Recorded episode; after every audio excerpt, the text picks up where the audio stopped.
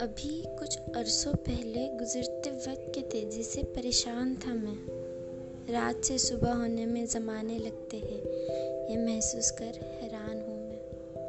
पत्थरों से आती नहरें बड़ी खुशी से उछल रही है। हँसी ये बड़ी नायाब है, ये सोचता था मैं।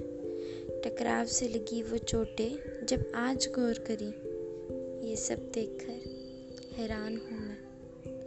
रिमझिम करती फुहारें बरसती, ठंडक देती, तपिश खत्म करती। बड़ी खुशनुमा लिखता था मैं। आज समंदर से भापन जुदा हुई देखी, बूंदे, ये जुदाई देख हैरान हूँ मैं। चलने में पैरों का दर्द को तलवे की सुजन को सादा ही समझता था। आज उन छिले कदमों